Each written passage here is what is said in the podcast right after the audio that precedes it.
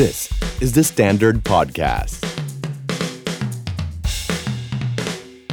Morning Well กับเฟิร์นศิรัทยาอิสระพักดี และผมวิทย์สิทธิเวคิน อัปเดตข่าวเช้าในแวดวงธุรกิจและการลงทุน พร้อมวิเคราะห์สถานการณ์สดจากผู้เชี่ยวชาญ เพื่อให้คุณไม่พลาดข้อมูลสำคัญในการตัดสินใจทุกวัน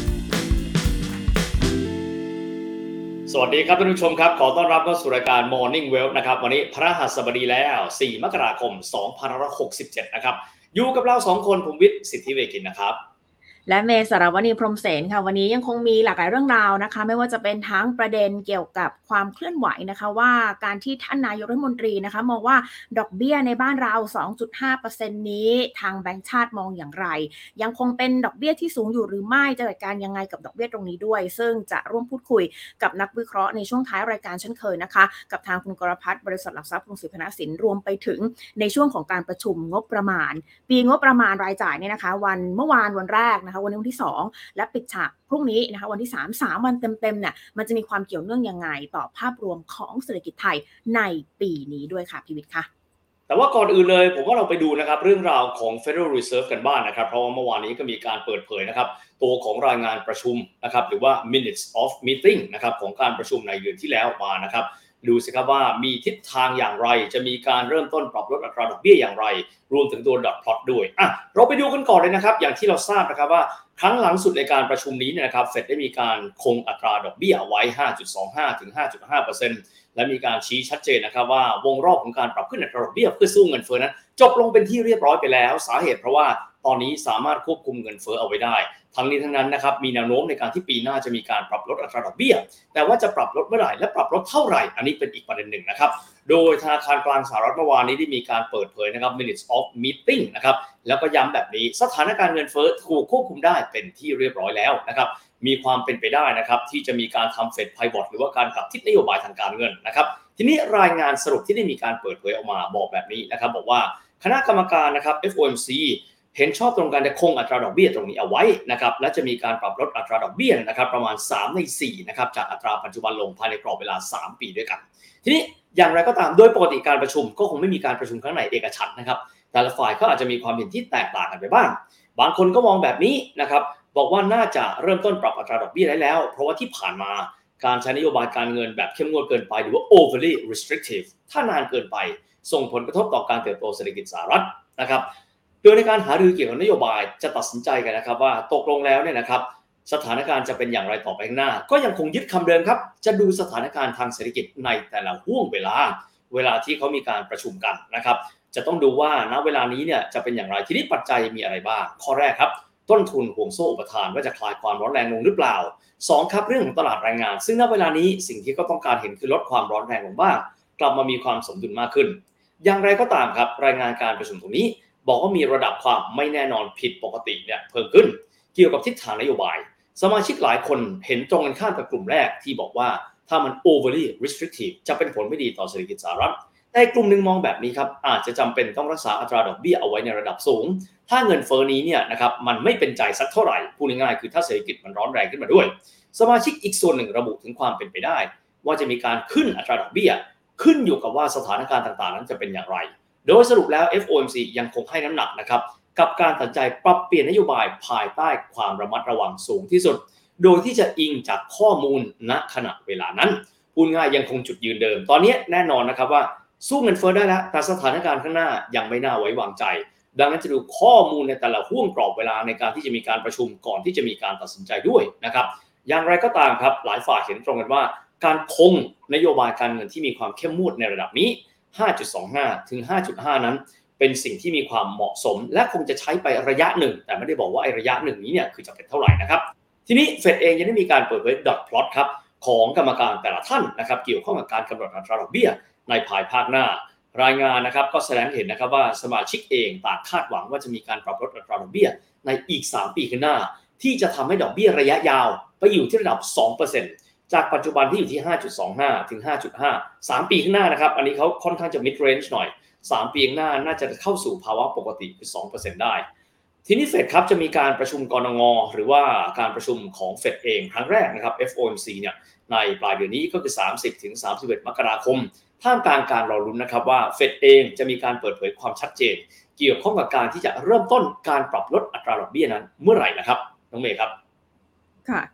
ก็ถือว่าเรื่องของอัตราดอกเบี้ยเป็นคีย์สำคัญเหมือนกันนะคะ ที่เราก็ตามกันในทุก ๆ การประชุมธนาคารกลางสหรัฐเลยนะคะ ยิ่งในช่วงการประชุมล่าสุดเองก็ยิ่งเป็นการส่งสัญญาณอย่างชัดเจนนะคะ ว่าปีนี้เราจะได้เจอทิศทางของดอกเบี้ยที่เป็นขาลง แต่เมื่อคืนนี้รู้สึกว่าบอลยิวของสหรัฐนะคะ ก็ถือว่ากลับมาแตะ4%รวมไปถึงหุ้น ตลาดหุ้นสหรัฐเนี่ยก็ปรับตัวร่วงลงต่อโดย NASDAQ เมื่อคืนนี้ถือว่าเปิดมาเนี่ย2วันทำการนะคะ ปรับตัวร่วงลงไปแล้ว 2.5%นี่นักลงทุนดูเหมือนจะสับสนนะคะ ว่าเอ๊ะเฟดเองจะลดดอกเบี้ยเหมือนที่เคยประเมินกันเอาไว้ เมื่อช่วงสิ้นปีที่ผ่านมาหรือเปล่า แต่อีกหนึ่งแอสเซทค่ะ ที่ก็ปรับตัวร่วงลงหนักด้วยเช่นเดียวกันเมื่อคืนนี้นั่นก็คือบิตคอยนะคะ ก่อนหน้านี้เราก็มีการรายงานข่าวกันไปนะคะ ว่าประเด็นเกี่ยวกับการที่กรตสหรัฐเนี่ยจะมีการอนุมัติ ซื้อขาย Bitcoin ETF ก็เลยทำให้ราคาเนี่ยพุ่งอย่างต่อเนื่อง แล้วก็ตีตัวทำให้ในช่วงผลตอบแทนของสินทรัพย์ที่เราเรียกว่า Bitcoin เนี่ยทั้งปี 2566 นั้นทะลุขึ้นไป 150 กว่าเปอร์เซ็นต์ด้วยกันนะคะ ทีนี้เมื่อความเคลื่อนไหวล่าสุดค่ะ ทางเว็บไซต์นะคะของภาคธุรกิจ Fox News เนี่ยก็เปิดเผยว่าทางสถานีได้รับรายงานเกี่ยวกับการนัดประชุมหารือ ระหว่างทีมกฎหมายจากแผนการค้าและการตลาดของคณะกรรมการกำกับหลักทรัพย์ และตลาดหลักทรัพย์ของสหรัฐนะคะ กับเจ้าหน้าที่ตลาดหลักทรัพย์ในสหรัฐ อย่าง New York Stock Exchange NASDAQ และ Chicago Board Options Exchange เมื่อวันพุธที่ผ่านมา โดยตลาดทั้ง 3 แห่งล้วนเป็นตลาดที่คาดว่าจะเปิดให้มีการซื้อขาย Bitcoin ETF หากทางกรตสหรัฐเนี่ยอนุญาตให้ดำเนินการได้ รายงานระบุว่าความเคลื่อนไหวนี้ส่งผลทำให้บรรดานักลงทุนก็มีความเชื่อมั่นมากยิ่งขึ้นนะคะว่าการอนุมัติกองทุนซื้อขายแลกเปลี่ยนบิตคอยที่รอคอยกันมานานก็ถือว่าจะ ใกล้ความเป็นจริงแล้ว ซึ่งก็ยังระบุด้วยค่ะว่าทางกรตสหรัฐกำลังขอให้บริษัทที่เกี่ยวข้องแก้ไข และสรุปสิ่งที่เรียกว่าการยื่นแบบนะคะ 19 b 4ซึ่งเป็นเอกสารที่ต้องยื่นกับทางกรตสหรัฐ เพื่อได้รับการอนุมัติก่อนจึงจะสามารถขาย ETF ให้กับสาธารณะได้ นอกจากนี้ในขณะที่ยังไม่มีการตัดสินใจขั้นสุดท้าย แหล่งข่าวก็ยังบอกด้วยนะคะว่า การดำเนินการก็ได้กล่าวว่าตอนนี้ทางกรตสามารถเริ่มแจ้ง ให้กับบริษัทที่ได้รับการอนุมัติ ซึ่งจะทำให้บริษัทเหล่านี้เนี่ยสามารถเริ่มการซื้อขาย Bitcoin ETF ได้อย่างเร็วที่สุดในสัปดาห์หน้าค่ะ นักวิเคราะห์และผู้ออก ETF นะคะก็เชื่อว่ากรตเนี่ยจะมีการตัดสินใจที่ เป็นประโยชน์ต่อภาคส่วนดังกล่าวภายในวันที่ 10 มกราคม แต่ก็มีนักวิเคราะห์อีกส่วนหนึ่งนะคะ ก็มองว่าการที่กลต.มีโอกาสที่จะปฏิเสธ การอนุมัติ ETF มันก็เกิดขึ้นได้ด้วยเช่นเดียวกันโดย Matrixport ซึ่งก็เป็นแพลตฟอร์มคริปโตในสิงคโปร์นะคะ ได้เผยแพร่ บันทึกการวิจัยที่คาดว่ากลต.จะปฏิเสธใบสมัคร Bitcoin ETF ทั้งหมด ซึ่งส่วนหนึ่งเป็นผลจากเสียงคัดค้านของสมาชิกพรรคเดโมแครตค่ะ ซึ่งเป็นเสียงข้างมากที่อยู่ในคณะกรรมาการของหน่วยงาน บวกกับแกรี่เกรนเลอร์นะคะประธานของกรตที่ไม่เห็นด้วยกับการซื้อขายบิตคอย ETF ซึ่งหากการอนุมัตินี้มันเกิดขึ้น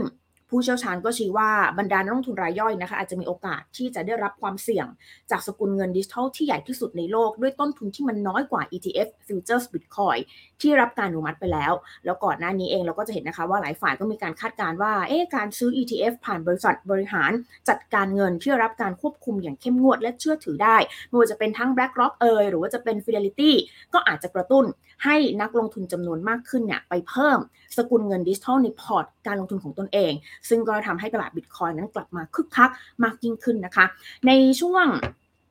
สองวันแรกก็ถือว่าการซื้อขายบรรยากาศของบิตคอยเองค่อนข้างคึกคักค่ะ แต่เมื่อคืนนี้ก็เจอแรงขายทางกำไรมาหนักเลยนะคะ ถ้าดูจากราคาของบิตคอยน์ล่าสุดเองนะคะ อันนี้ดูจากราคาล่าสุดเลยนะคะ ก็อยู่ที่ตกมานะคะ 42,000 900 เหรียญค่ะ ก็ปรับตัวร่วงลงนะคะ อันนี้ดูจากเปอร์เซ็นต์ change ในรอบ 24 ชั่วโมงนะคะ 4.5%เหรียญ Ethereum ค่ะ ก็ปรับตัวลงมานะคะ 5.8%ค่ะ อยู่ที่ 2,216 เหรียญด้วยกัน มี Tether นะคะ บวกมา 0.02%รวมถึงเหรียญอื่น ส่วนใหญ่ก็ปรับตัวลงลงอย่างโซลาร่าเองเนี่ยก็ลงมา 6%ค่ะ XRP นี้ก็ลงมา 6%นะคะ ก็จะมี Cardano เนี่ยลงมา 7%ด้วยกัน แล้วก็เหรียญ Avalanche เนี่ยลงมาหนักเลยถึง 9%ค่ะ ก็ถือว่าเป็นแรงเทขายทางกำไรส่วนหนึ่งเหมือนกันนะคะ ที่ก็ก่อนหน้านี้เนี่ยปรับตัวเพิ่มขึ้นมาอย่างต่อเนื่องค่ะพี่วิทย์ค่ะ โดยที่อนุมัติหรือไม่อนุมัติก็กำหนดเอาไว้นะครับ วันที่ 8 ถึงวันที่ 9 มกราคมก็คืออีกไม่กี่วันข้างหน้านี้ก็เป็นต้นสัปดาห์หน้าเราก็จะได้ทราบแล้วอนุมัติหรือไม่อนุมัตินะครับ ซึ่งตอนนี้หลายฝ่ายก็ price in กันเข้าไประดับหนึ่งแล้วด้วยนะครับ โดยทางด้านของ BlackRock เอง ที่เราอ้างๆกันนี้เนี่ยนะครับ BlackRock เนี่ยก็มีขนาดสินทรัพย์นะครับ asset under management เนี่ยใหญ่กว่าเศรษฐกิจประเทศไทยใน 16 เท่านะครับคือ8 trillion US ดอลลาร์นะครับถ้าเกิดว่าเข้าไปเล่นในตลาดนี้ก็มีความหมายว่าจะทำให้ดีมานนะแล้วก็มีความเอ่อ พูดง่ายคือ stability ของเหรียญเนี่ยสูงขึ้นด้วย ส่วนจะเป็นอย่างไรคงต้องรอดูว่าตกลงแล้วเนี่ยอนุมัติหรือไม่อนุมัติและอย่างไรด้วย ที่เรื่องมาดูข่าวที่บ้านเรากันบ้างนะครับเมื่อวานก็มีการประชุมสภานะครับแล้วก็มีการอภิปรายนะครับงบประมาณแผ่นดินปี 67 ด้วย ก็เข้มข้นพอสมควรเลย แต่ว่าสิ่งหนึ่งครับที่อยากจะหยิบยกขึ้นมา ก็คือเรื่องของกรณีที่นายกรัฐมนตรีและรัฐมนตรีว่าการกระทรวงการคลัง คือคุณเศรษฐาทวีสินนะครับมีการฝากข้อความไปครับถึงธนาคารแห่งประเทศไทยนะครับ ก่อนหน้านี้ผมเล่าแบบนี้ก่อนธนาคารประเทศไทยมีการปรับขึ้นอัตราดอกเบี้ยกันมาโดยตลอดนะครับ แต่ว่าเป็นการปรับขึ้นอัตราดอกเบี้ยที่ถ้าเกิดว่าเทียบกันกับสหรัฐอเมริกาแล้ว ถือว่าไม่ได้ดุดันมากนักนะครับขึ้นไปไต่ระดับนี้เนี่ยไปถึงระดับนะครับ 2.5%จากนั้นทรงตัวอยู่ตรงนั้น โดยที่ได้มีการบอกนะครับเสมอๆบอกว่าอัตรานั้นเนี่ยเหมาะสมที่สุดแล้ว 2.5%แต่แน่นอนนะครับว่าหลายคนก็มองว่าการปรับขึ้นอัตราดอกเบี้ยหลายครั้ง ในช่วงปีที่แล้วแต่ระดับ 2.5%มันเป็นการเพิ่มต้นทุนทางเศรษฐกิจ ดังนั้นถ้าหากว่าอยากที่จะเป็นตัวกระตุ้นในการทำให้เศรษฐกิจนั้นฟื้นตัวเร็วกว่าในปีที่ผ่านมาส่วนหนึ่งเลยทำไมไม่มีการพิจารณาจะมีการปรับลดอัตราดอกเบี้ยให้ยืดหยุ่น เพราะว่าปัจจัยแวดล้อมนะครับของเศรษฐกิจไทยก็มีความท้าทายเยอะอยู่แล้ว ประเด็นนี้เองครับคือประเด็นที่นายกรัฐมนตรีเศรษฐาทวีสินเมื่อวานนี้ได้มีการพูดอยู่ในสภานะครับบอกว่าอยากให้การดำเนินนโยบายทางด้านการเงินของทปทในระยะหน้า พิจารณาให้เหมาะสมกับสภาพเศรษฐกิจนะครับ และภาวะการเงินตึงตัว อีกส่วนหนึ่งไม่พูดถึงไม่ได้เลย ที่หลายฝ่ายวิตกกังวลจนกระทั่งทำให้ท่านนายกเนี่ยต้องสื่อสารกับแบงก์ชาติผ่านทางรัฐสภา คือเรื่องของเงินเฟ้อบ้านเราที่ตอนนี้เนี่ยค่อนข้างที่จะเย็นมากพอสมควร ก็มีความหมายมันเป็นสัญญาณของเศรษฐกิจซบเซาหรือไม่และอย่างไรด้วยนะครับ โดยที่เมื่อวานนี้นายกรัฐมนตรีบอกแบบนี้ครับบอกว่าอัตราดอกเบี้ยนโยบาย ซึ่งตอนนี้มันอยู่ที่ 2.5 เนี่ยนะครับก็ถูกปรับขึ้นมาตามสมมติฐานที่บอกว่าเศรษฐกิจนั้นจะฟื้นตัวดีนะครับโดยที่ณเวลานั้นหลายฝ่ายก็พูดว่า 2.5 เป็นอัตราดอกเบี้ยที่เหมาะสมกับการขยายตัว โดยกรงงเองมีการปรับขึ้นอัตราดอกเบี้ยนะครับโดยการประชุมนี้เนี่ยนะครับเมื่อเดือนกันยายนที่ผ่านมา สิ่งนี้เองนายกบอกว่าอาจจะส่งผลกระทบต่อการฟื้นตัวเศรษฐกิจและความเป็นอยู่ของประชาชนได้นะครับพูดง่าย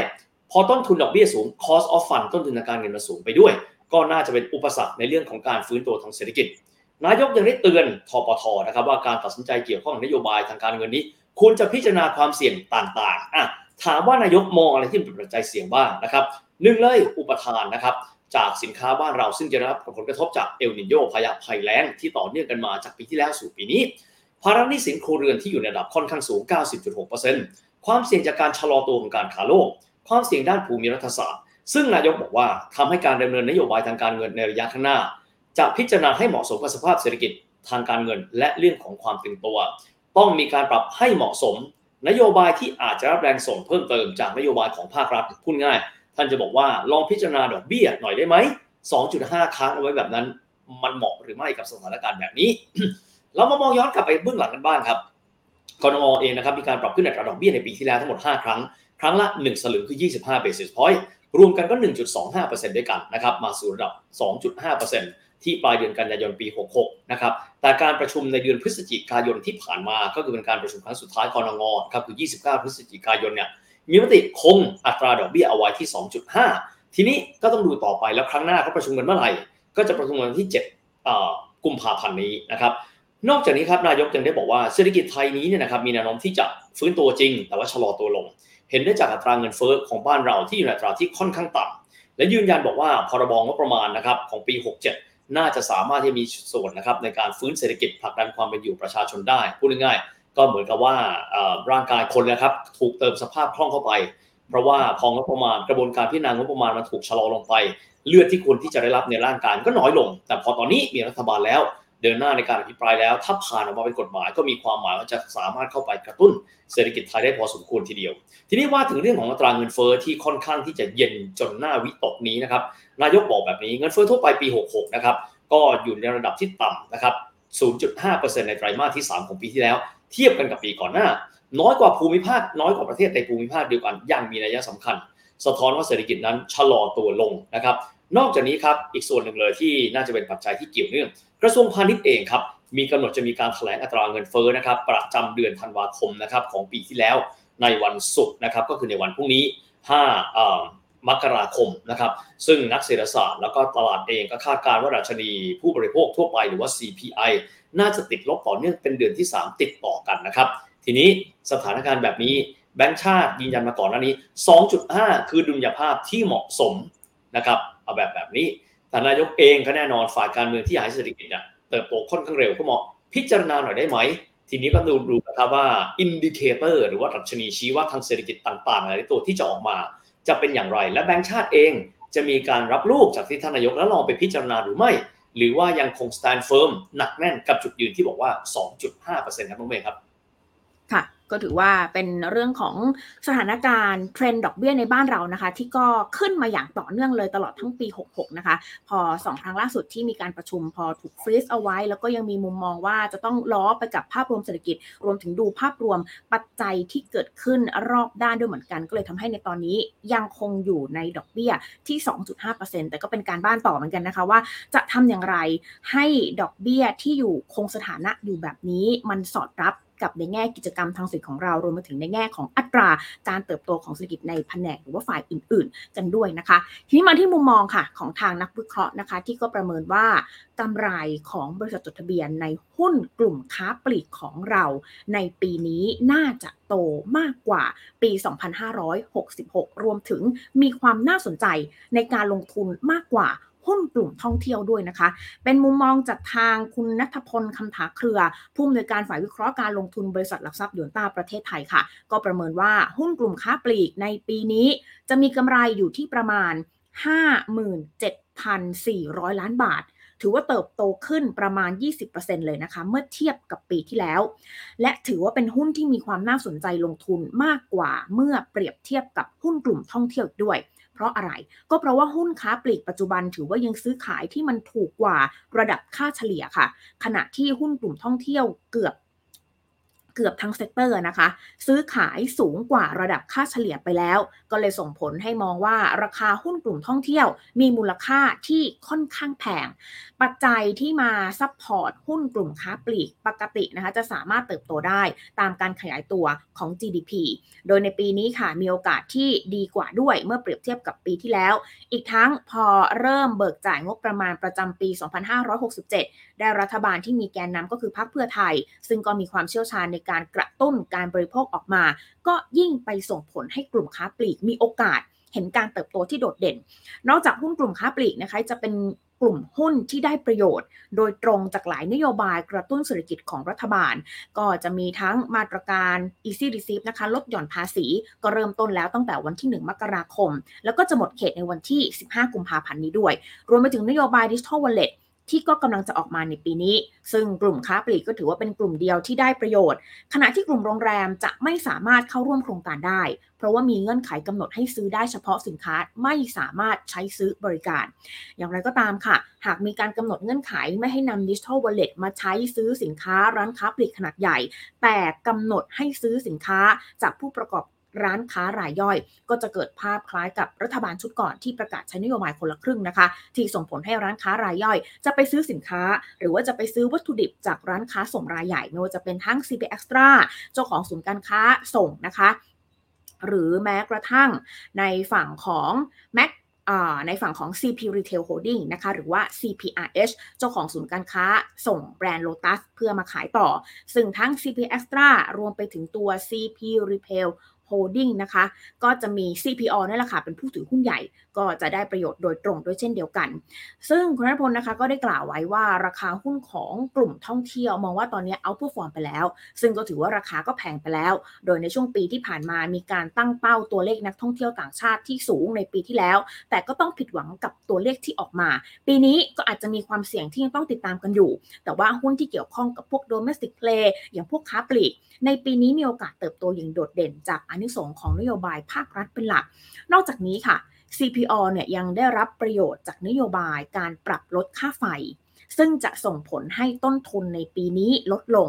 อีกทั้งต้นทุนดอกเบี้ยที่มีแนวโน้มทรง หรือว่าอ่อนตัว เพราะว่าถือเป็นผู้ประกอบการค้าปลีกที่ใช้ไฟฟ้ามากที่สุด อีกทั้งนโยบายการปรับขึ้นค่าแรงขั้นต่ำของรัฐบาลก็จะเป็นผลบวก กระตุ้นยอดขายแล้วก็เป็นบวก ต่อหุ้น CPO ให้ดีขึ้นด้วยนะคะ ดังนั้นทางบริษัทอสัพยนต้าเองก็เลยเลือก CPO เป็นหุ้นท็อปพิกของกลุ่มด้วยค่ะ ทีนี้อีกมุมมองหนึ่ง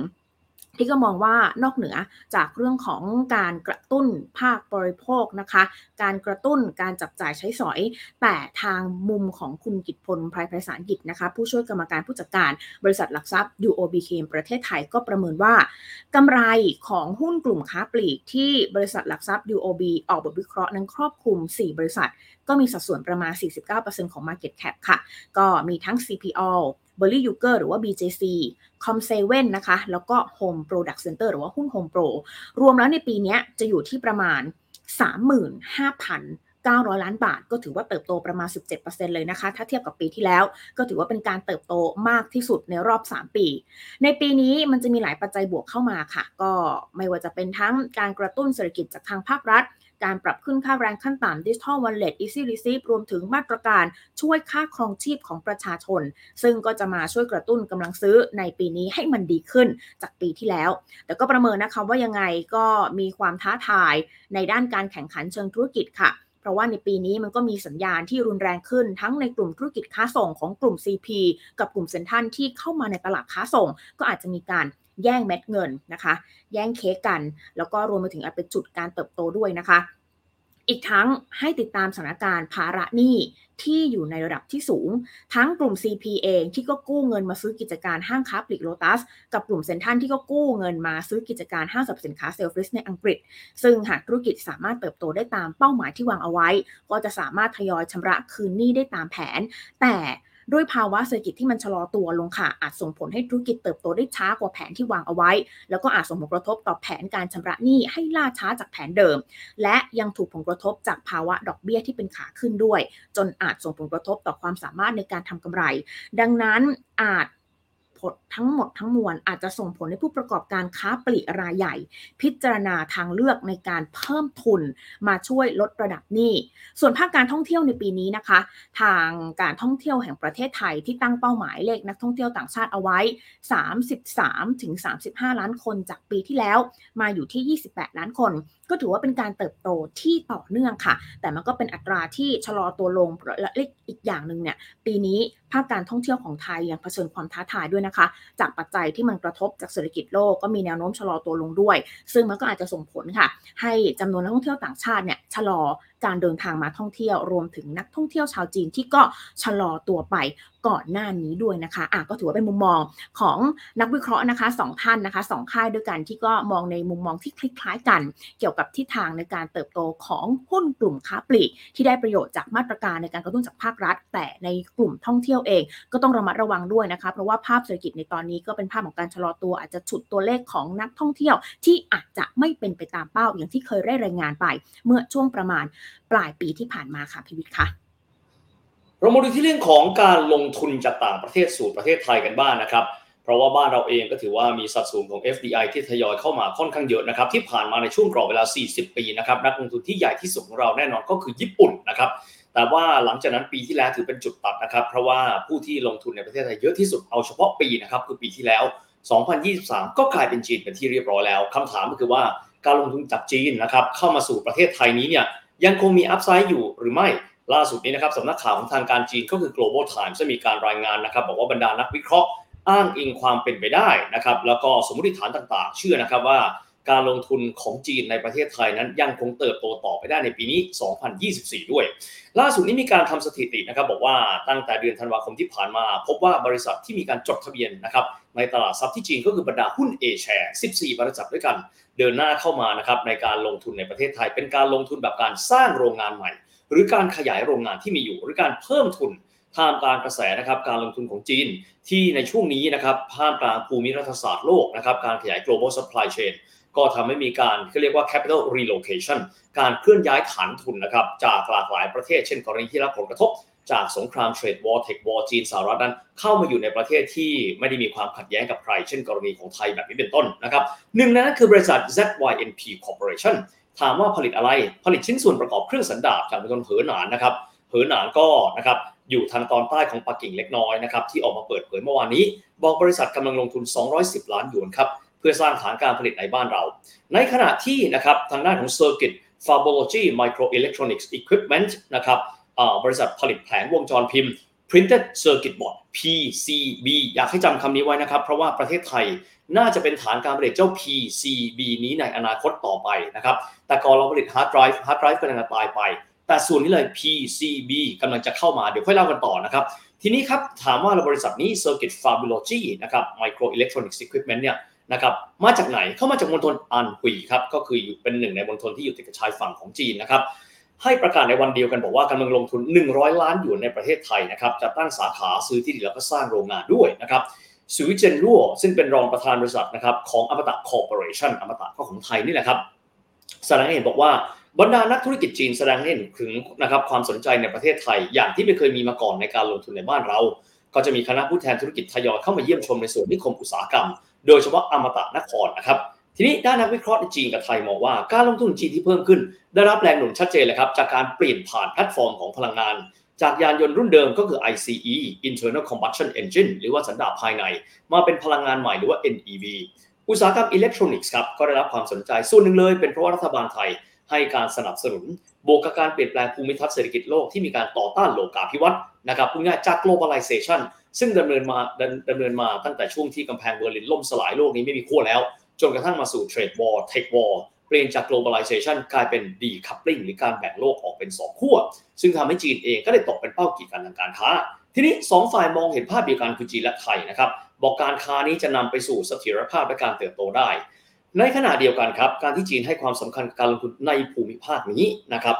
ดังนั้นส่วนนี้เองก็จะทำให้การลงทุนในภูมิภาครวมถึงในประเทศไทยก็เติบโตขึ้นอย่างต่อเนื่อง ทางด้านของเล่เอ่อเซียวหัว ซึ่งเป็นผู้เชี่ยวชาญอาเซียนที่กวางซี Academy of Social Science นะครับในเขตปกครองตนเองก็คือกว่างซีจ้วงตอนใต้ของจีน บอกว่านโยบายของรัฐบาลไทยนะครับถือเป็นเป้าหมายในการดึงการลงทุนจากจีนเข้ามาค่อนข้างเยอะด้วย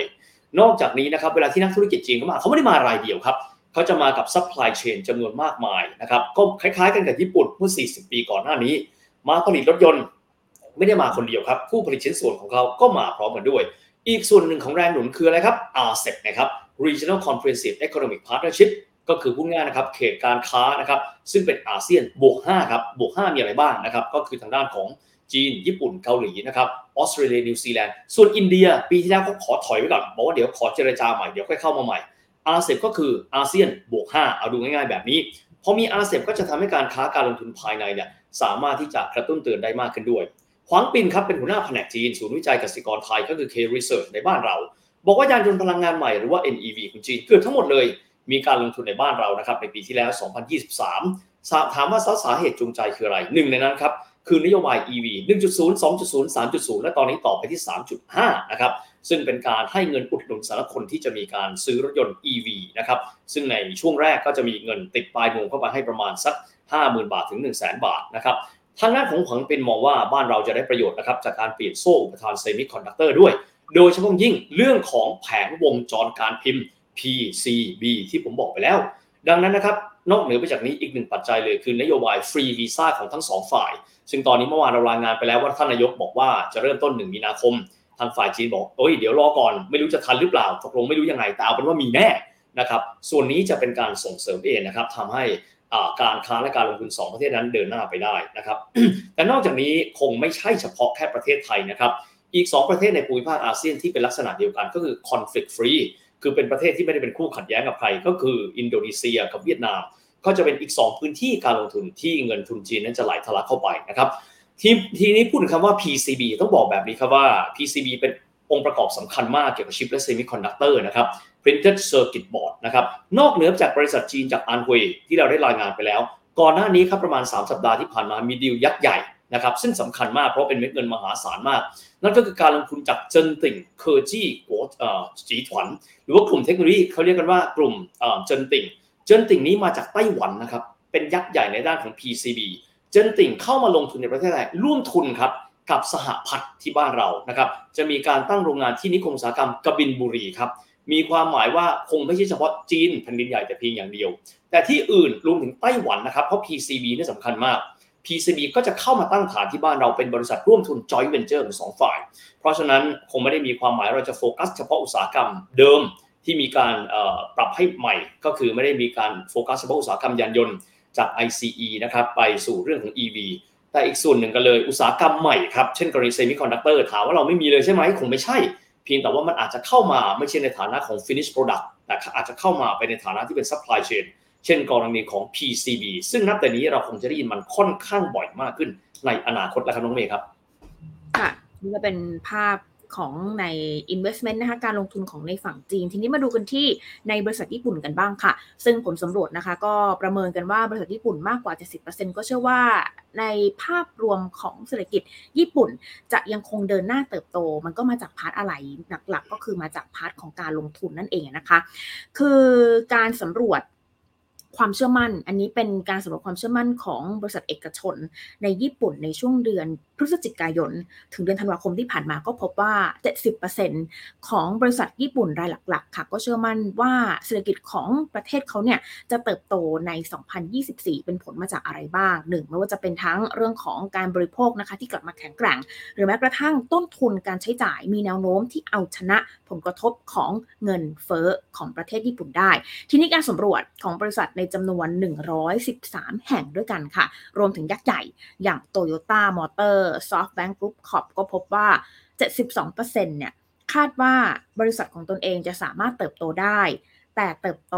ในระดับปานกลาง ขณะที่มีเพียง 1%เท่านั้น ที่มองว่าตัวเองจะขยายตัวได้อย่างแข็งแกร่งในปีนี้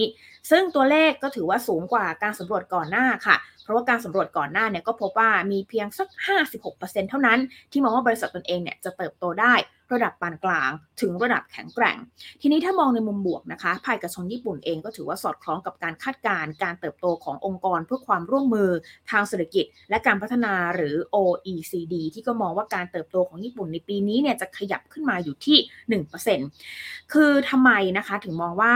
ญี่ปุ่นเขาถึงมีความเชื่อมั่นมากยิ่งขึ้น 85%ของผู้ที่ตอบแบบสอบถามให้เหตุผลที่สืบเนื่องจากการขยายตัวทางเศรษฐกิจ ขณะที่ 65%ก็มองว่าการใช้จ่ายของนักท่องเที่ยวชาวต่างชาติเพิ่มขึ้น ส่วนอีก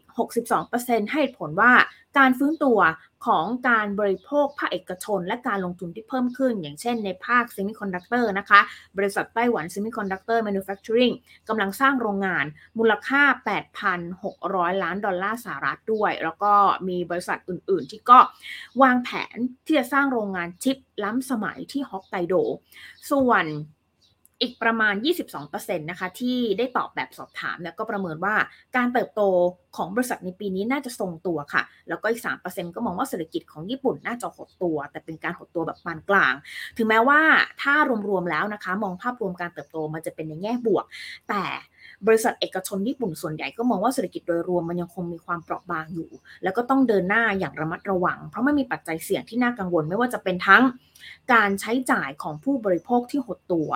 เศรษฐกิจต่างประเทศชะลอตัว ความเสี่ยงด้านภูมิรัฐศาสตร์อย่างเช่น สงครามอิสราเอลกับฮามาสซึ่งมันก็ไปส่งผลให้วัตถุดิบกับราคาพลังงานนะคะ มีต้นทุนที่สูงขึ้นด้วย รวมไปถึงโดยรวมแล้วค่ะ ยังไม่มีบริษัทเอกชนญี่ปุ่นรายใด ที่มองว่าในปี 2024 เนี่ยจะเผชิญกับภาวะเศรษฐกิจถดถอย นอกจากนี้นะคะเพื่อเป็นการตอบสนองต่อข้อเรียกร้องของรัฐบาลนายรัฐมนตรีฟูมิโอชิคิซิดะของญี่ปุ่นเนี่ยที่ต้องการให้บริษัทเอกชนขึ้นค่าแรง ให้ทัดเทียมกับค่าครองชีพที่สูงขึ้น เพราะว่าเงินเฟ้อนะคะมันก็ถือสูงมากแล้วอีกอย่างหนึ่งอยากจะให้มีการขึ้นค่าแรงต่ออีก ซึ่งบริษัทญี่ปุ่นราว 43%ที่เข้ามาตอบสอบแบบสอบถาม ก็ระบุว่าตอนนี้บริษัทกำลังอยู่ในระหว่างการพิจารณาวางแผนขึ้นค่าจ้าง ส่วนอีก 45%ก็ยอมรับว่ายังไม่ได้ตัดสินใจเกี่ยวกับเรื่องของการขึ้นค่าแรงค่ะ ทีนี้ก็เลยมามองกันนะคะ ว่าแล้วนักวิเคราะห์ ต่างมองเรื่องนี้อย่างไร ประเด็นการขึ้นค่าแรงของญี่ปุ่น มันยังคงเป็นประเด็นที่สำคัญในปีนี้ ซึ่งก็มีการรายงานจากธนาคารกลางญี่ปุ่นหรือว่า BOJ ที่ก็ยังคงนโยบายการเงินแบบผ่อนคลายกำลังจับตาดูการเจรจาค่าจ้างนะคะ อย่างใกล้ชิดด้วยเพื่อพิจารณาว่าควรจะยุตินโยบายอัตราดอกเบี้ย ติดลบหรือไม่ ส่วนมุมของเอกชนค่ะ นโยบายการเงินแบบผ่อนคลายของ BOJ เนี่ยมันทำให้ค่าเงินเยนอ่อนค่าลงอย่างมาก เมื่อเทียบกับเงินสกุลหลัก ซึ่งแม้ว่ามันจะเป็นผลบวกต่อภาคการส่งออกของประเทศนะคะ แต่ 33%ของเอกชนญี่ปุ่นก็มองว่า BOJ ควรลดมาตรการกระตุ้นเศรษฐกิจทางการเงิน แล้วก็ทำให้นโยบายการเงินกลับคืนเป็นปกติ ขณะเดียวกันก็ยังเรียกร้องให้มีการดำเนินการเพื่อเสริมความ แกร่งของค่าเงินเยนด้วย โดย 27%ของเอกชนญี่ปุ่นก็มองว่าค่าเงินเยนที่มันอ่อนค่าเนี่ยมันส่งผลกระทบ ทางลบต่อเศรษฐกิจโดยรวมของประเทศมากกว่าผลทางบวก เพราะว่ามันทำให้สินค้านำเข้ารวมไปถึงราคาพลังงานแพงขึ้นค่ะ เรื่องของนโยบายทางการเงินของญี่ปุ่นก็ถือว่าเป็นอีกเรื่องหนึ่งเหมือนกันนะคะ ที่เขาก็เดินสวนทางกับทางนโยบายต่างประเทศมาโดยตลอดเลยนะคะ การใช้ดอกเบี้ยที่มันติดลบเอ่ยการควบคุม yield curve control เอ่ยนะคะมันก็ทำให้ค่าเงินญี่ปุ่นน่ะช่วงปีที่แล้วเนี่ยพีคสุดประมาณ 150 151 เยนด้วยกัน แต่พอมีการเก่งกันนะคะ ว่าอาจจะมีการเปลี่ยนแปลงกับนโยบายการเงินกันบ้างแหละจาก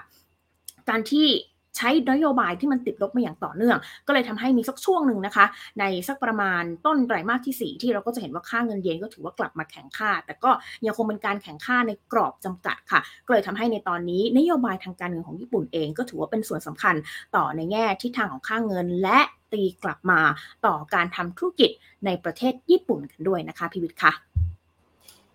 จากเรื่องนี้เรามาดูเรื่องของการลงทุนสลับทิศกันบ้างนะครับเมื่อสักครู่เราพูดถึงการลงทุนต่างประเทศเข้ามาที่บ้านเราน้องเมย์ก็พูดถึงญี่ปุ่นด้วย ญี่ปุ่นเองก็ยังคงเดินหน้านะครับในการที่ลงทุนในบ้านเรา โดยต่อเนื่องมาโดยตลอดถึงแม้ว่าจีนเองจะทะลักเข้ามาเยอะก็ตามแต่นะครับ แต่ว่าอีกทางหนึ่งประเทศไทยเป็นประเทศที่มีการลงทุนนะครับนอกประเทศเราคือเรามี FDI นะครับออกไปสู่พื้นที่ต่างๆ ที่ไม่ใช่ประเทศไทยของเรามากที่สุดเป็นอันดับที่หนึ่งของอาเซียนนะครับ ในหลากหลายอุตสาหกรรมด้วยกัน อย่างที่ก่อนหน้านี้จำได้ไหมครับ เราพูดถึงปตทสพ EP ที่มีการไปลงทุนนะครับในอ่าอ่าโรงผลิตไฟฟ้านะครับพลังงานลมที่สกอตแลนด์แบบนี้เป็นต้น อีกส่วนหนึ่งคือ retail ครับ retail นี้เนี่ยหลายหลายท่านทราบว่าทางด้านของกลุ่มเซ็นทรัลหรือว่าเซ็นทรัลกรุ๊ปเอง เดินหน้าในการลงทุนในหลากหลายพื้นที่นะครับในยุโรปที่เราเคยได้ยินกันนะครับ La Rinascente ที่อิตาลีหรือว่า Galeria Kaufhof ที่เยอรมันแบบนี้เป็นต้น แต่ว่านอกเหนือไปจากนี้ครับ ปีที่แล้วก็มีดีลใหญ่ก็เรื่องของกรณีที่ทางด้านเซ็นทรัลนะเข้าไปลงทุนที่ห้างสรรพสินค้าของอังกฤษ นั่นก็คือ Selfridges เป็นการลงทุนร่วมกันกับอีกหนึ่งบริษัทที่มีชื่อบริษัทว่า Signa ชื่อแต่ว่า Signa Prime Selection AG ชื่อว่า AG ท่านทราบนะครับนามสกุลแบบนั้นคือ Actin Gesellschaft แปลว่าบริษัทจดทะเบียน ที่อยู่ในประเทศที่พูดภาษาเยอรมัน เขาเป็นบริษัทสัญชาติออสเตรียนะครับ เป็นการร่วมทุนกันนะครับ แต่ว่าตอนนี้ Signa เองก็คือ Signa Prime Selection AG นะครับ ได้มีการเจอวิกฤตการเงินแล้วก็ยื่นล้มละลายไปเมื่อปีที่แล้วนะครับ ดังนั้นก็เลยนะครับทางด้านของผู้ที่ลงทุนร่วมนะครับ ก็เลยมีการบอกว่าอยากให้ Central Group นั้นเดินหน้าเข้าไปลงทุนนะครับ เพิ่มทุนเพิ่มเติม เพื่อที่จะจ่ายหนี้ในงวดที่จะมีการครบกำหนด แต่ว่าตอนนี้ยังไม่มีข้อสรุปด้วย เว็บไซต์ fortune.com รายงานบอกว่า Cambridge Properties Holding Limited ซึ่งเป็นเจ้าของห้างสรรพสินค้า Selfridges ในอังกฤษ แล้วก็เป็นบริษัทร่วมทุนการค้ากับเครือ Central ก็คือ Central Group ของบ้านเรา แล้วก็ Signa พวกนี้เป็น 3 ส่วนด้วยกันนะครับขอให้กลุ่ม Central นี้เนี่ยจากการที่ Signa เนี่ยเจอปัญหาล้มละลายไปเมื่อปีที่แล้ว และอยากให้ Central Group ซึ่งเป็นหนึ่งใน partner เพิ่มเงินลงทุนใน Selfridges นะครับ Fortune.com รายงานนะครับเมื่อปลายปีที่ผ่านมาคือ 29 ธันวาคมก็คือสัปดาห์ที่แล้วนี่แหละบอกเอกสารที่ยื่นนะครับเพื่อตรวจสอบบัญชี ระบุบอกว่า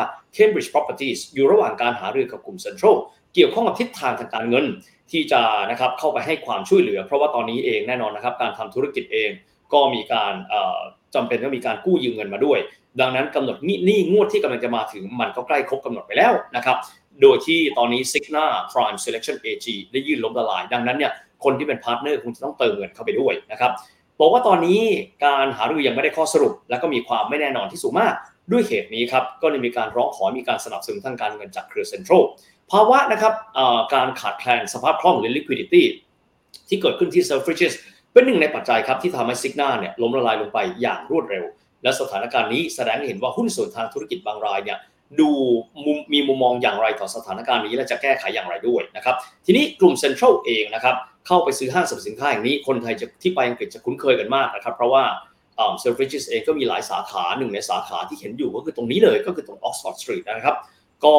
เซ็นทรัลเข้าไปร่วมกันกับ Signa ในปี 65 ร่วมกันครอบครองดำเนินธุรกิจอย่างกล่าว อย่างไรก็ตามเกี่ยวข้องกับเรื่องปัญหา Signa และความต้องการของ Cambridge Properties ที่อยากให้เซ็นทรัลเข้าไปเพิ่มนะครับอัดฉีดเงินลงทุนสภาพคล่องเข้าไปตรงนี้เนี่ย นะครับยังไม่มีความชัดเจนว่าจะเดินหน้าอย่างไร และเซ็นทรัลกรุ๊ปเองก็ยังไม่ได้ออกมาแสดงความคิดเห็นต่อประเด็นนี้แต่อย่างใดด้วยแหละครับน้องเมย์ครับ ค่ะ ทีมาตามกันต่อนะคะในสถานการณ์ของยอดขายยานยนต์ EV ของ BYD นะคะที่ก็หลังจากที่ยอดขายของเขาเนี่ยแซงหน้าเทสลาเป็นครั้งแรกในช่วงไตรมาสที่ 4 ที่ผ่านมา ก็เลยตอบสนองกับทางพนักงานแจกโบนัส 2,000 ล้านหยวนให้ตัวแทนขายในจีนค่ะ ซึ่ง BYD นะคะเตรียมเงิน 666 หยวน หรือราว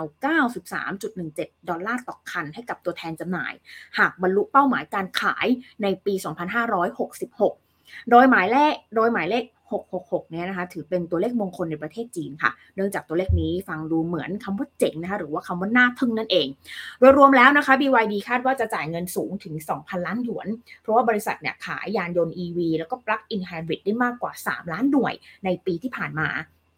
ซึ่งสื่อจีนนะคะก็รายงานโบนัสตัวแทนจำหน่ายของ BYD เป็นครั้งแรก เมื่อวันอังคารที่ผ่านมานี่แหละค่ะ ว่าได้ขยายเครือข่ายการขายในประเทศจีนอย่างรวดเร็ว ผ่านตัวแทนจำหน่ายเพื่อเพิ่มยอดขาย โดยเฉพาะในเมืองระดับล่างของจีนนะคะ ซึ่งเดือนตุลาคมก็ถือว่ามีร้านค้ามากกว่า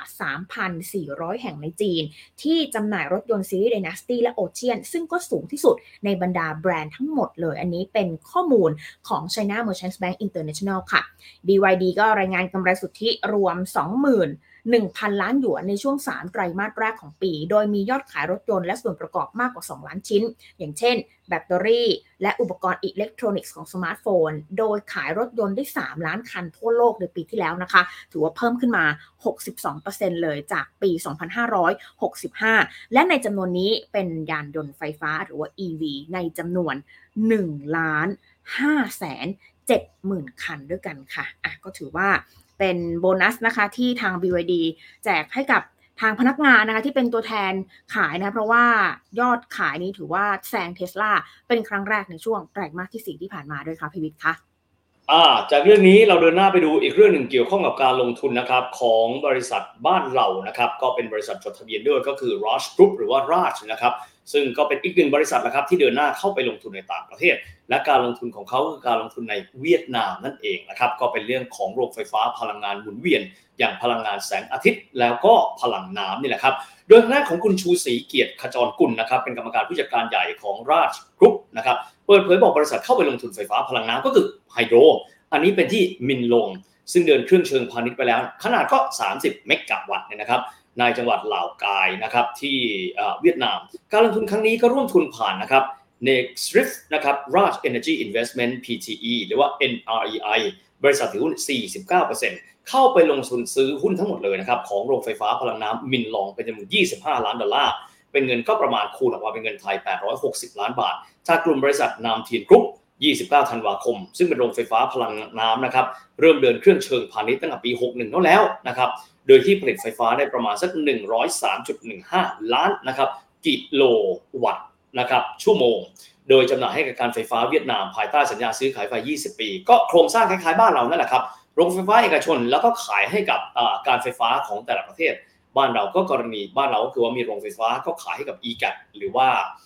ทางด้านของการไฟฟ้าฝ่ายผลิต ทีนี้การลงทุนตรงนี้ราชเองจะรับรู้ถึงกำลังเชิงการผลิตนะครับ 14.7 เมกะวัตต์1เมกะวัตต์ก็คือ 1 ล้านวัตต์นั่นแหละครับ ซึ่งนอกจากช่วยเสริมสร้างรายได้ให้กับบริษัทในทางอ้อมแล้ว ยังทำให้นะครับ กำลังการผลิตไฟฟ้าทดแทนของบริษัทเพิ่มเป็น 2,900 กว่าเมกะวัตต์ 27.24%ของกำลังการผลิตรวม โดยทางด้านของบริษัทนี้ NREI ปัจจุบันนะครับก็มีโรงไฟฟ้าพลังน้ำหรือว่าไฮโดรกำลังการผลิต 12 เมกะวัตต์ อยู่ระหว่างการก่อสร้าง อยู่ระหว่างการศึกษาและพัฒนา 5 โครงการ ประกอบไปด้วยพลังงานโซลาร์และพลังงานลมอีกพูดง่ายพลังงานหมุนเวียนทั้งนั้นเลย เพราะในยุคปัจจุบันคงจะไม่มีใครไปลงทุนกับพลังงานฟอสซิล แล้วสักเท่าไหร่นี้นะครับกำลังการผลิตรวม 520 เมกะวัตต์ด้วยกัน ถ้าโครงการเหล่านี้เดินหน้าได้ ก็มีความหมายว่านะครับเป้าหมายที่วางเอาไว้นะครับว่าจะต้องใช้พลังงานหมุนเวียนนี้เนี่ย30%ของกำลังการผลิตรวมภายในปี 2573 ก็มีความเป็นไปได้เดินหน้ารวดเร็วมากขึ้น เพราะโลกยุคนี้เป็นโลกแห่งพลังงานไฟฟ้า ไม่ใช่การไฟฟ้านะครับ ต้องถามว่าไฟฟ้านั้นมาจากต้นทางคืออะไร ฟอสซิลก็อย่างหนึ่ง แต่ยุคปัจจุบันคงกลายเป็นยุคแห่งการเพิ่มนะครับ พลังงานหมุนเวียนเข้ามาใน portfolio ของกำลังการผลิตไฟฟ้าแล้วครับน้องเมย์ครับ ค่ะ ทีนี้มาร่วมพูดคุยกับนักวิเคราะห์นะคะ ประเมินกันเกี่ยวกับเรื่องของการที่แบงค์ชาติ มีนโยบายในการที่พึ่งคงดอกเบี้ยในบ้านเรากันไป จนณปัจจุบันเนี่ยดอกเบี้ยบ้านเรา 2.5%นะคะ มันจะส่งผลยังไงบ้าง ไม่ว่าจะเป็นทั้งต้นทุนทางการเงินต่างๆ หรือแม้กระทั่งภาพรวมเศรษฐกิจประกอบกับล่าสุดเลยพรบงบประมาณรายจ่ายปี67นี้มองอย่างไรนะคะกระตุ้นเศรษฐกิจได้มากน้อยแค่ไหนส่งผลยังไงต่อในแง่ภาพการลงทุนเดี๋ยวเราไปร่วมพูดคุยกันกับคุณกรพัฒน์ปุรเชษค่ะผู้อำนวยการฝ่ายวิจัยและบริการการลงทุน บริษัทหลักทรัพย์กรุงศรีพัฒนสินค่ะพี่เอสสวัสดีค่ะสวัสดีครับ ครับ สวัสดีครับพี่วิทย์ครับ สวัสดีครับน้องเมย์ครับผมค่ะต้องบอกว่าสวัสดีปีใหม่ด้วยนะครับ เพราะเราคุยกันเป็นครั้งแรกของปีนี้เลยนะครับเอ็ดครับค่ะถามแบบนี้ก่อนเช่นกันเมื่อวานนี้ท่านนายกปรารภแบบนี้ บอกให้แบงก์ชาติไปดู เรื่องของอัตราดอกเบี้ย ซึ่งตอนนี้แบงก์ชาติบอก 2.5 เนี่ยเหมาะสมที่สุดแล้ว มองว่าณเวลานี้แบงก์ชาติเองจะมองว่ายังคงเป็น 2.5 อยู่ต่อไป หรือว่าจะมีการปรับเปลี่ยนไปตามปัจจัยต่างๆ ทางเศรษฐกิจที่ดูแล้วบ้านเรายังฟื้นตัวไม่ค่อยดีสักเท่าไหร่ครับ ครับ คือต้องบอกแบบนี้ครับว่าคาดการณ์ของแบงก์ชาตินะครับ แล้วก็คาดการณ์ของตัวนักเศรษฐศาสตร์ในภาพรวมเองเนี่ย ก็จะมองให้กันว่าทิศทางเงินเฟ้อของไทยในปี 2024 นะครับ อาจจะมีโอกาสดีดกลับขึ้นมาแถวๆ2%นะครับในระยะถัดไปนะครับ หลังจากที่แนวโน้มเศรษฐกิจโดยรวมเนี่ยน่าจะมีภาพของการฟื้นตัวขึ้นมานะครับ แต่แล้วก็ตามเองเนี่ยถ้าเราดูภาพการปัจจุบันเราเห็นว่า โครงสร้างของตัว headline inflation ของบ้านเราเนี่ยติดลบนะครับแล้วก็ real yield นะครับหรือว่าดอกเบี้ยนโยบายที่แท้จริงเนี่ยนะครับเป็นบวกมาเกือบเกือบเจ็ดเดือนแล้วนะครับเพราะว่า headline inflation ตอนนี้ติดลบอยู่นะครับดอกเบี้ยนโยบายอยู่ที่ 2.5%ก็ซ้อนว่า real yield เนี่ยบวกกันเกือบเกือบ3%นยนะครับซึ่งในอดีตนะครับพี่วิทย์ถ้าเราไปดูย้อนหลังนะครับตั้งแต่ปี 2002เป็นต้นมาเนี่ยนโยบายการเงินบ้านเราเนี่ยมักจะมีการปรับเปลี่ยนนะครับเมื่อภาพของตัว real yield เป็นบวกนะครับเอ่อนานที่สุดก็คือ 8 เดือนนะครับ8เดือนเนี่ยก็มักจะลงแล้วเนี่ยถ้าเกิดเราดูตามนี้ก็หมายความว่าอีกสักเดือนหนึ่งก็ต้องเริ่มมาคิดเรื่องนี้แล้วหรือเปล่านะครับแต่ว่าถ้าดูในเรื่องตัววงจรดอกเบี้ยที่มันเพิ่งพีคได้ 3 เดือนเนี่ยนะครับในอดีตเราเคยตรึงดอกเบี้ย นานที่สุดประมาณสัก 8 เดือนเช่นกันนะครับนั่นหมายความว่าถ้าเราดู 2 ภาพหลักตรงนี้นะครับที่ real yield เราก็เป็นบวกด้วยนะครับแล้วก็ดอกเบี้ยนโยบายเราเนี่ยเพิ่งขึ้นมาพีคประมาณสัก ได้ 3 เดือนเนี่ยครับก็มีความไม่ได้ครับว่าแบงก์ชาติเองนะครับอาจจะรอดูสัญญาณว่าเงินเฟ้อที่คาดการไว้ระดับประมาณสักเกือบเกือบสองเปอร์เซ็นต์ year end ปีเนี้ยนะครับมันจะมีทิศทางกลับขึ้นมาไหม ถ้ามันดูแล้ว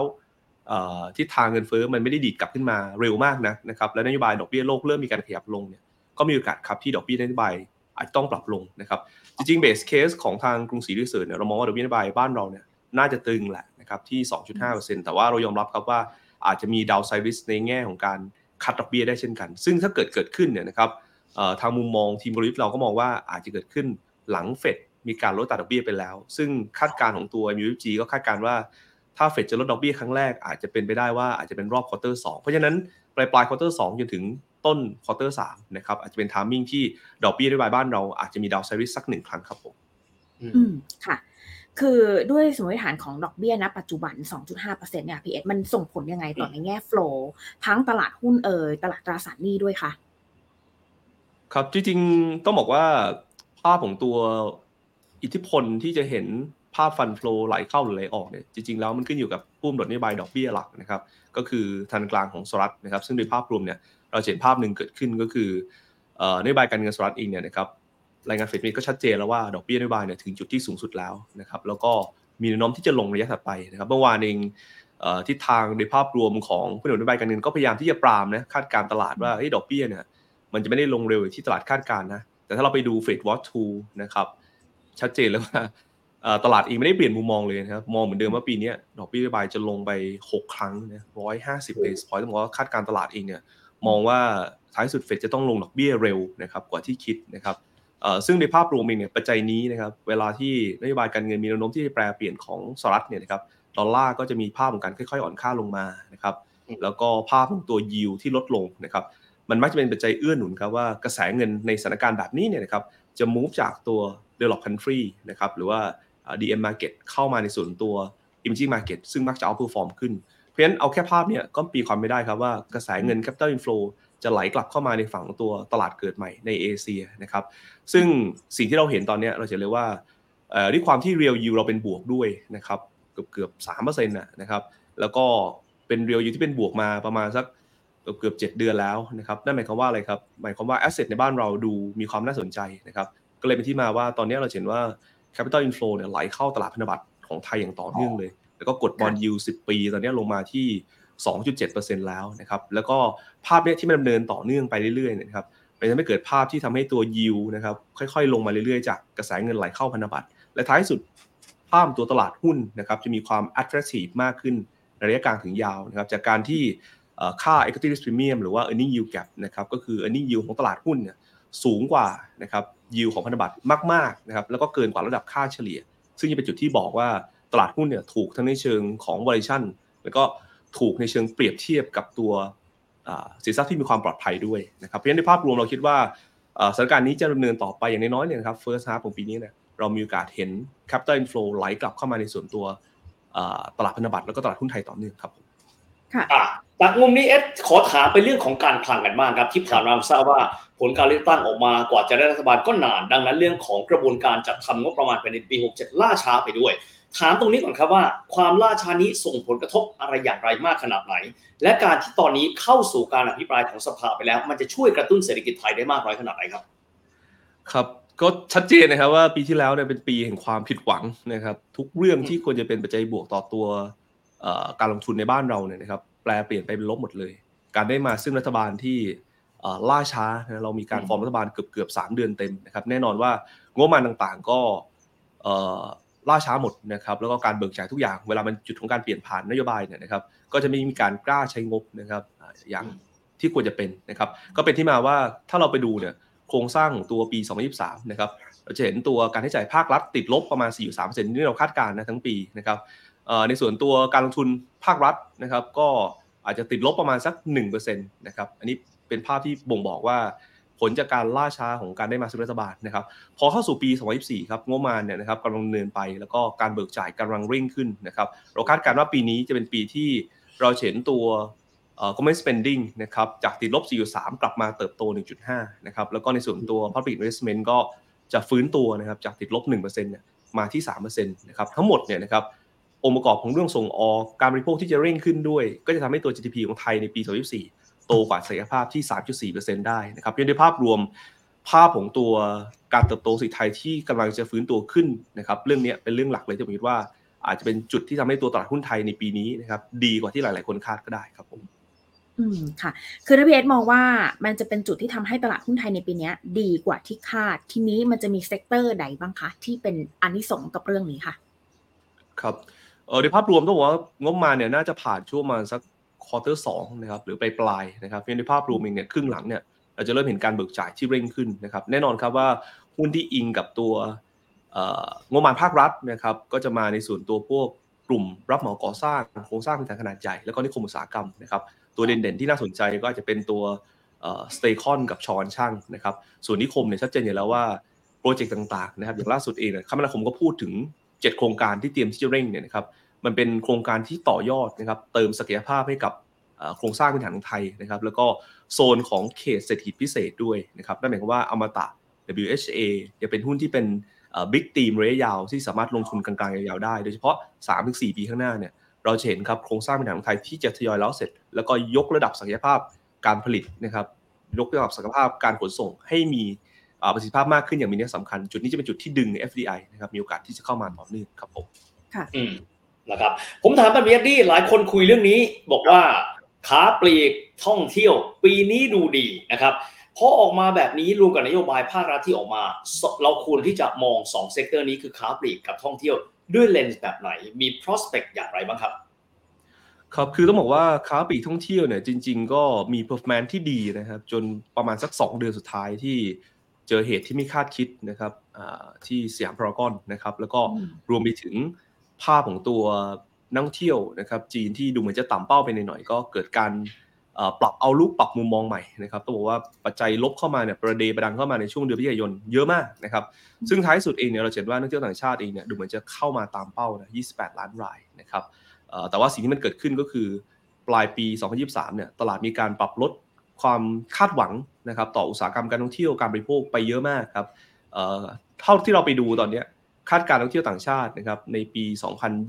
2024 นะครับหรือปี 2567 เนี่ย consensus เขามองกันแถว32ถึง33 ล้านรายนะครับซึ่งทางกรุงศรี Research เองเนี่ยนะครับมอง 35.6 นะครับซึ่งเป็นระดับที่สูงกว่า consensus แล้วเป็น upper bound ด้วยนะครับขณะที่นโยบายฟรีวีซ่าไทยจีนที่กำลังจะออกมาอย่างเป็นรูปธรรมนะครับแล้วก็โมนตัมของตัวอุตสาหกรรมท่องเที่ยวเองที่เริ่มเห็นภาพของการฟื้นตัวดีขึ้น แล้วก็ทางการจีนเองเนี่ย กำลังจะปล่อย international flight ออกมามากขึ้น ซึ่งเป็น overhang หลักครับที่ทำให้นักท่องเที่ยวต่างชาติ โดยเฉพาะจีนเนี่ยนะครับออกไปประเทศต่างๆเนี่ยค่อนข้างน้อย ผมเลยมองว่าจริงๆปีนี้จะเป็นปีที่ค้าปลีกท่องเที่ยวนะครับที่ตลาดเองเนี่ยนะครับผิดหวังมาปีที่แล้วมีโอกาสที่จะ outperform ขึ้น เพราะฉะนั้นอยากให้จับตาดูหุ้นเด่นๆ ในกลุ่มค้าปลีกอย่าง CPO นะครับเอ่อ CP Axtra HomePro นะครับแล้วก็รวมไปถึงหุ้นอิงการท่องเที่ยวภายในเนี่ยครับผมอยากให้โฟกัสที่ตัวท่าอากาศยาน AOT นะครับค่ะอ่า ตัวมินแล้วก็ตัว N1 เป็นตัวหลักครับผมขณะที่หุ้นขนาดกลางขนาดเล็กอื่นๆเนี่ยนะครับที่อิงกับตัวดีมานจากจีนเนี่ยจะเร่งขึ้นนะครับอ่าไม่ว่าจะเป็นตัวสปาหรือว่า AU นะครับอันนี้ก็ลองจับตาดูกันครับผมค่ะ มีคำแนะนำหรือกลยุทธ์การทุนยังไงคะเพราะว่านี่เปิดปีใหม่มา 2 วันนะพี่เอ็ดก็ถือว่าตลาดหุ้นไทยก็ยังคงประคองตัวเองยืนเหนือ 1,400 จุดได้ แต่ว่าหลังจากนี้พอมันมีทั้งประเด็นเรื่องของประบองว่ามารายจ่ายด้วย หรือว่าประเด็นที่ต้องตามกันต่อ ในมาตรการกระตุ้นของทางภาครัฐเนี่ยมันจะต้องมีคำแนะนำหรือว่ากลยุทธ์ยังไงดีคะครับคือสถานการณ์ตอนนี้ต้องบอกว่าปัจจัยภายนอกเนี่ยส่วนใหญ่จะออกมาในโทนที่เป็นกลางนะครับแต่ว่าอืมโครงสร้างภายในเนี่ย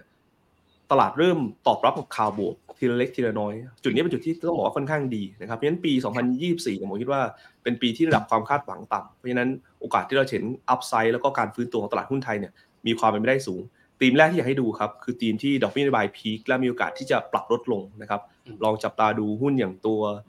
พวกไทเท l โลนนะครับ MTC หรือว่า SAWAD นะครับแล้วก็โครงสร้างค่าเงินบาทที่มีแนวโน้มแข็งค่านะครับตามการตามการกลับ position ของตัวหุ้นต่างชาติ แล้วก็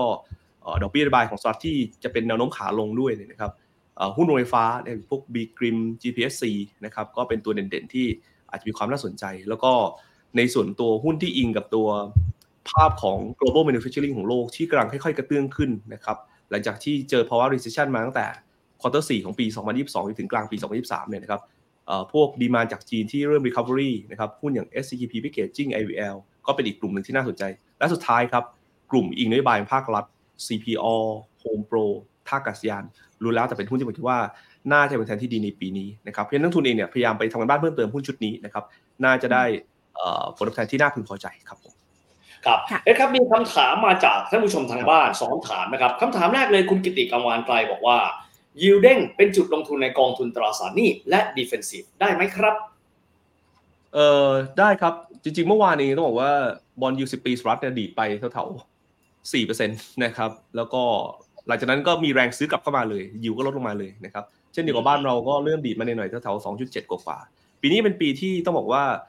fixed income นะครับยังให้ผลตอบแทนที่ดีนะครับเป็นนักลงทุนเองก็สามารถซื้อได้นะครับ เพราะว่าดอกเบี้ยนโยบายเนี่ยตอนนี้ไม่ได้ปรับลงเลยนะ แต่ว่าระยะกลางยาวเนี่ยจะต้องถูกปรับลงได้แน่นะครับอันนี้ก็คงเป็นจุดที่ทำให้ fixed income ให้ผลตอบแทนที่ดี แล้วเดี๋ยวระยะถัดไปนะครับตลาดหุ้นโดยรวมเนี่ยก็จะให้ผลตอบแทนที่ดีขึ้น โดยเฉพาะกลุ่มเศรษฐกิจที่มีการเติบโตสูง ซึ่งเราก็มองว่า ฝั่งเอเชียนี่แหละนะครับจะเป็น sweet spot ของการลงทุน แล้วก็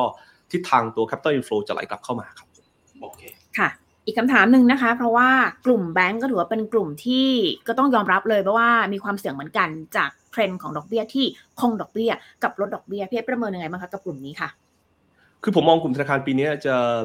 ไปกับเซ็ตนะครับก็คือไม่ได้เป็น overweight หรือว่าจะให้ผลตอบแทนที่ดีกว่าตลาด เพราะว่าด้วยภาพรวมเองอะปีที่แล้ว enjoy กับตัวดอกเบี้ยขาขึ้น ปีนี้นะครับ อาจจะได้ประโยชน์จากตัวเศรษฐกิจที่ฟื้นตัว แต่ในขาตัวดอกเบี้ยเองอาจจะตรึงหรือมีโอกาสที่จะปรับลงหน่อยๆนะครับเพราะฉะนั้นภาพรวมเนี่ยนะครับด้วยความที่แบงก์ยังไม่เคย enjoy กับตัววงจรที่ดอกเบี้ย เป็นขาขึ้นและเศรษฐกิจที่มันโตดีขึ้นเลยนะครับผมเลยคิดว่าปีนี้แบงก์ก็พอที่จะเติบโตได้กับตัวเศรษฐกิจที่มัน recovery ขึ้นมาแล้วก็กระจายตัวดีขึ้น อันนี้เป็น key driver หลักของเขา ก็คงพยายามเน้นที่ธนาคารพาณิชย์ที่มี asset quality ดีๆ หรือว่าราคาหุ้นยังขยับขึ้นไม่มากในปีที่แล้วนะครับ ก็ลองจับตาดูอย่างแบงก์กรุงเทพ K-Bank นะครับ หรือว่า KTB ก็จะเป็นตัวที่มีโอกาสที่มันที่ดีนะครับ เพียงแต่ว่าอาจจะไม่ใช่เป็นกลุ่ม outperform ครับผมนะชัดเจนมาก ขอบคุณมากครับเอ็ดวันนี้มาคุยกับเราช่วงเช้าแบบนี้ ขอบคุณนะครับ สวัสดีปีใหม่ด้วย สวัสดีครับ สวัสดีค่ะยินพี่ดีเอ็ดครับ สวัสดีพี่ใหม่ครับผม สวัสดีครับ นะคุณกรพัฒน์วรเชษฐ์นะครับก็มาคุยกับเราให้เห็นถึง prospect นะครับหนึ่งตัวอย่างชอบมากที่บอกว่าปีที่แล้วเนี่ยสิ่งที่น่าจะเป็นข่าวดีคือการเลือกตั้งนะครับ แต่พอมีการใช้เวลายาวนานนะครับสามเดือนในการที่จะได้มาซึ่งรัฐบาล บวกกับกระบวนการในการจัดเตรียมงบประมาณแผ่นดินทำให้การเบิกจ่ายของภาครัฐ government spending ที่ควรจะมีอิทธิพลเชิงบวก ต่อเศรษฐกิจบ้านเรากลายเป็นไม่มีภัยแต่ว่าตอนนี้กลับมาแล้วนะครับในขณะที่ ตัวดอกเบี้ยเองนะครับก็คงจะต้องดูบริบทแวดล้อมเยอะพอสมควร ส่วนบ้านเราครับด้วยความที่นโยบายหลากหลายอย่างนะครับจะเอื้อมหน่วยต่อการฟื้นตัวทางเศรษฐกิจโดยเฉพาะยิ่งเลยนะครับเรื่องการท่องเที่ยวก็ดี เรื่องค้าปลีกเองก็ดีนะครับก็สามารถที่จะ